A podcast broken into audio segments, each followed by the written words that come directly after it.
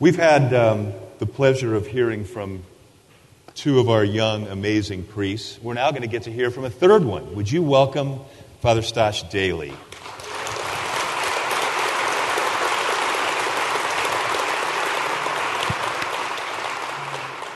I think a lot of us know that Father Stosh is pastor at Holy Family Church on the west side, uh, but he's also spiritual director for the Sacred Heart Network this beautiful ministry that, that shares the love of Christ uh, in the Sacred Heart devotion. And we thought that as a, a, gift for all of you that we would invite Father Stosh to just spend a little time with us, just kind of a 15, 20 minute conversation, and just talk more about Christ's heart. And Sister Miriam has, um, has us ready to talk about that, doesn't she? That she does. and I do want to say, though, Matt sold this to me by saying, a few minutes in front of a few guys. this is not a few guys. Okay. I'll, I'll see you in confession over the lunch hour. Yeah. I got your penance waiting for you. Chris, do we have this image of, of St. John in the boat? Did we get that image yet? If we do, there we go. Uh, when, when Father Stosh and I met a few weeks ago to sort of how might we begin this conversation, I thought it was so interesting that he wanted to, to kind of all of us begin with thinking about um, St. John, the beloved disciple, um, in the boat. The storm is all around, and Jesus is out on the water, and, and St. John is the one that says, It is the Lord. And Father Stosh, maybe you could pick up with us there that, that when we think about Christ's heart, we first have to recognize his presence in our lives.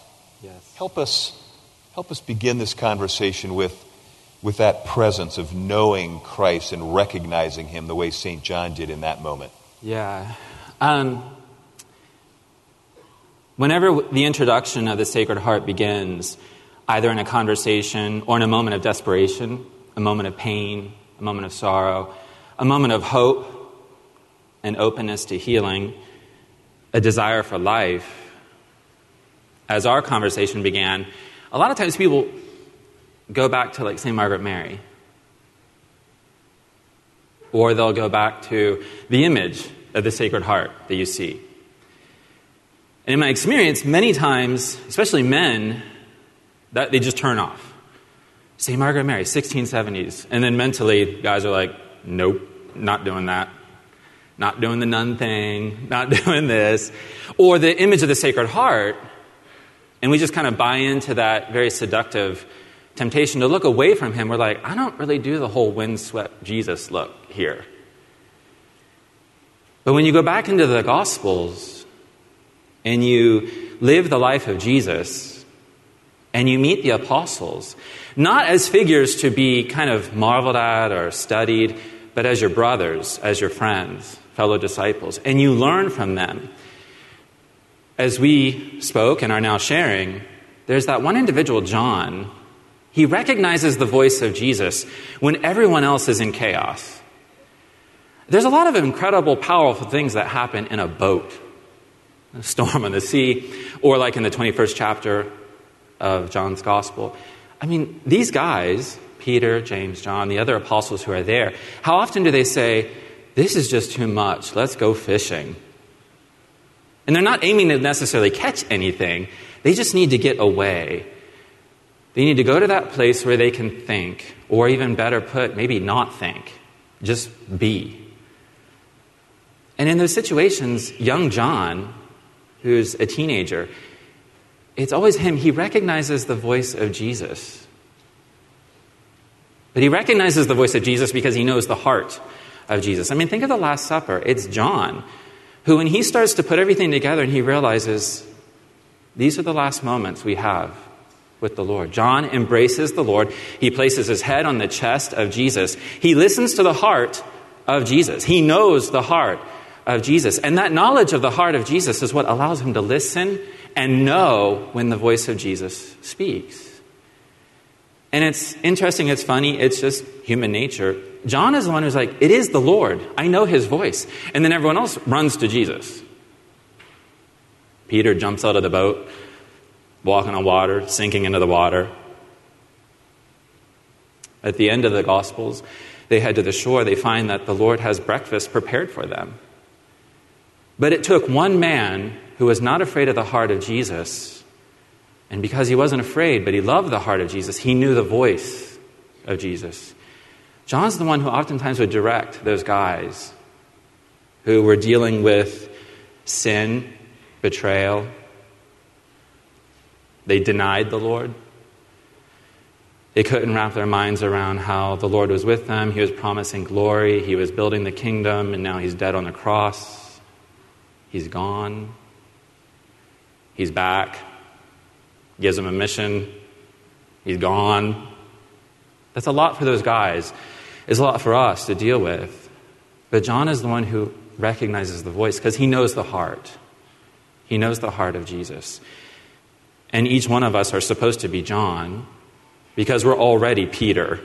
We've denied the Lord, we've betrayed the Lord, we've fallen away from Him, we've turned away from Him, turned our back on Him, denied Him. We're like the other apostles, we hide in the crowd from Him, we don't want to be associated with Him, we're afraid to pray in public. We'll use His name in vain, but not in prayer. But then there's John. We are each supposed to be John. We're supposed to be able to recognize his voice in good times and in bad, when we're at work or when we're fishing. But in order to know his voice, we have to first know his heart. This is good. This is good. So, help us. What, what, what is Jesus telling us as men? What is he, as he comes to us in the Sacred Heart devotion?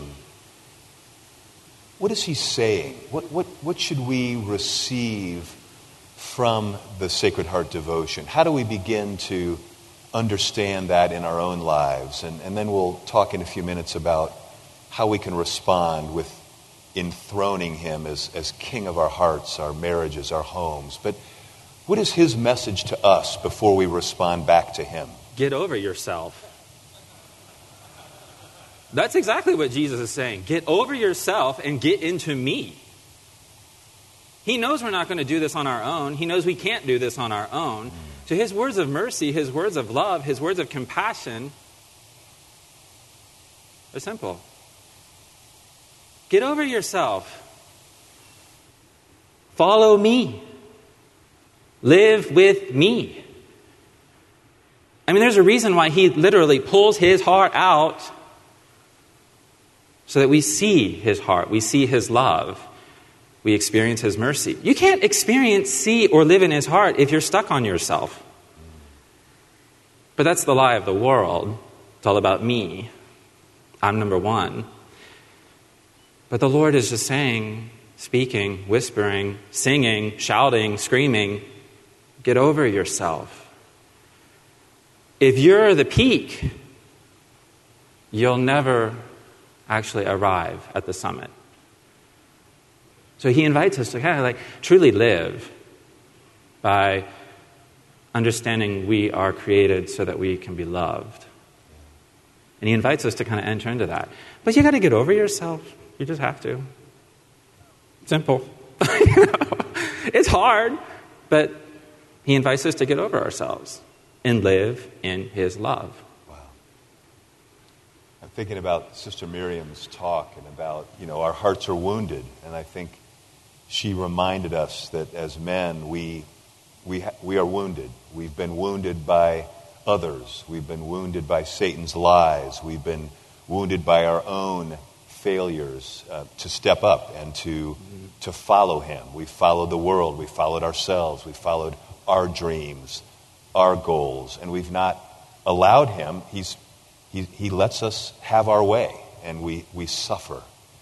But you're reminding us that as we get over ourselves and as we open our hearts to Him to be truly our Lord and Savior, we just experience mercy, joy, um, the life that He called us from the beginning to live, the life that in baptism, um, in the sacraments, we are given that life, that divine life. It's such a beautiful calling. Help us, help us with the devotion itself. We've got men here, and guys, in your gift bag, you have um, some materials on the Sacred Heart. And we want later today, Father Wilson will be talking a little bit more about the heart of our Lord and blessing those images. We'll have them together standing, we'll have those blessed. Um, but really help us with the actual devotion and how, how can that help us? What, is, what does it mean to enthrone Christ as King of our hearts, our, our marriages, our families, our homes? What does that mean? It means, means to get over ourselves. King- yeah, totally. Get over yourself. It means living the kingdom of God, not looking ahead then and there in heaven, but realizing He wants you to live the kingdom here and now in your home. You know, the enthronement of the Sacred Heart is not supposed to come on your deathbed when you're like, okay, now I'm ready for the kingdom. No, the kingdom is supposed to be lived right now. Right now, in your home, in your place of work, in your car, with your spouse, with your children, with your parents, with your coworkers, at your parish, with your priest, the men in your group. That's the kingdom of God right there. But the way you enter into the kingdom of God right now is by admitting who is the king of that kingdom. And it's not us.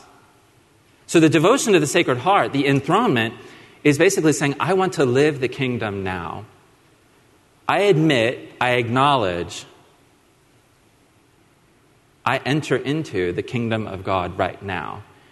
And I'm going to take this image of my king, of the king, and I'm going to place him at the center of my home because this is his kingdom. It might be my castle, but it's his kingdom. This might be my family, but this is his church. This is his kingdom. And the enthronement is a way of not only bringing an image of Jesus, bringing the reality of Jesus in his heart into our homes, it's an experience. It's not one and done, you know.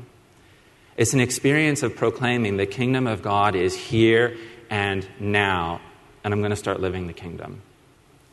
And so, there are words that are prayed, gestures that are made in the experience of the enthronement where we are entering into the kingdom. You know, I love that little phrase that the Holy Spirit just kind of shoved out of my mouth. It might be my castle, but it's His kingdom. I love that. And I want to live the kingdom now. Yeah.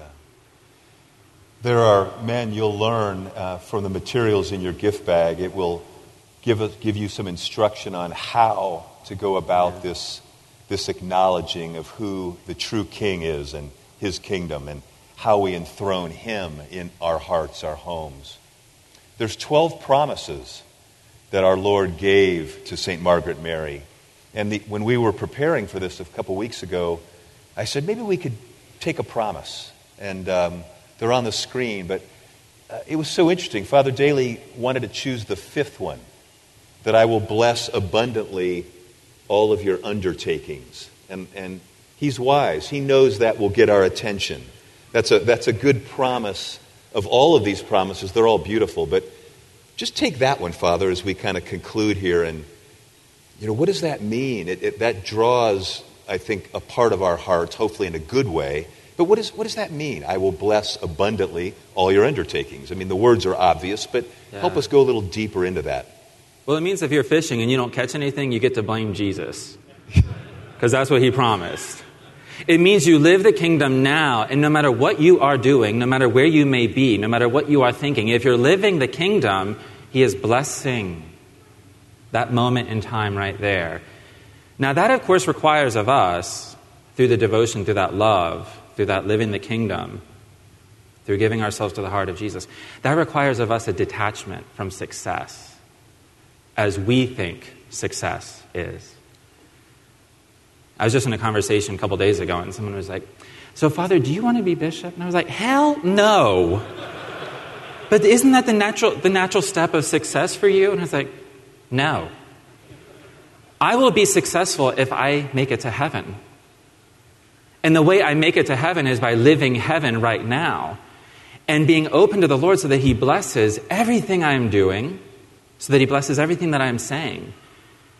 And I trust if I don't bear fruit right now, that is a part of His blessing the bigger picture because I'm living His kingdom with His heart as mine. And He's blessing my undertakings in a way that I may not fully appreciate nor understand right now. But once again, that idea of success, climbing the mountain, reaching the summit, it's running towards heaven. And everything I'm doing, everything I am, everything I'm saying, everything I'm trying to prepare for, He's blessing because I'm living His kingdom with His heart as my own. It radically transforms the way we live, and it really makes us stick out like a sore thumb in today's world. And that is good. That's really good.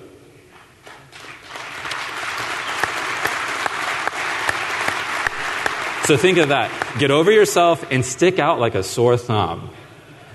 You'll never get invited to another speaking engagement like this.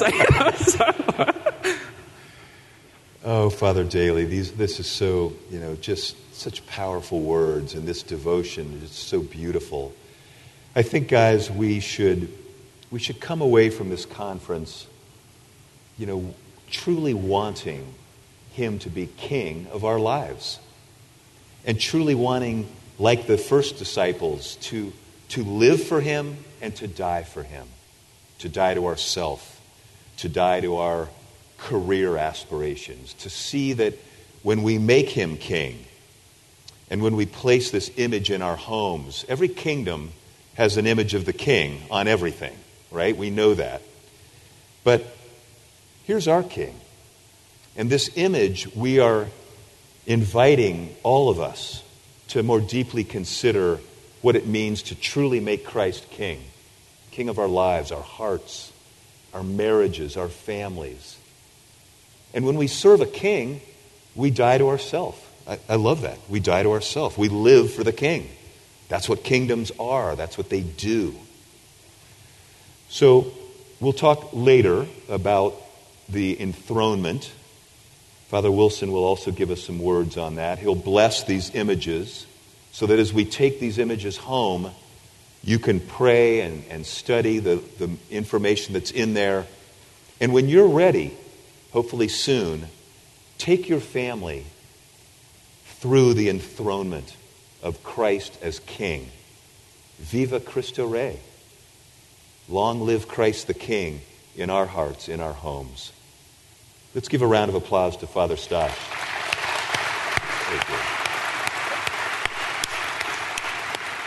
Just stay for a minute.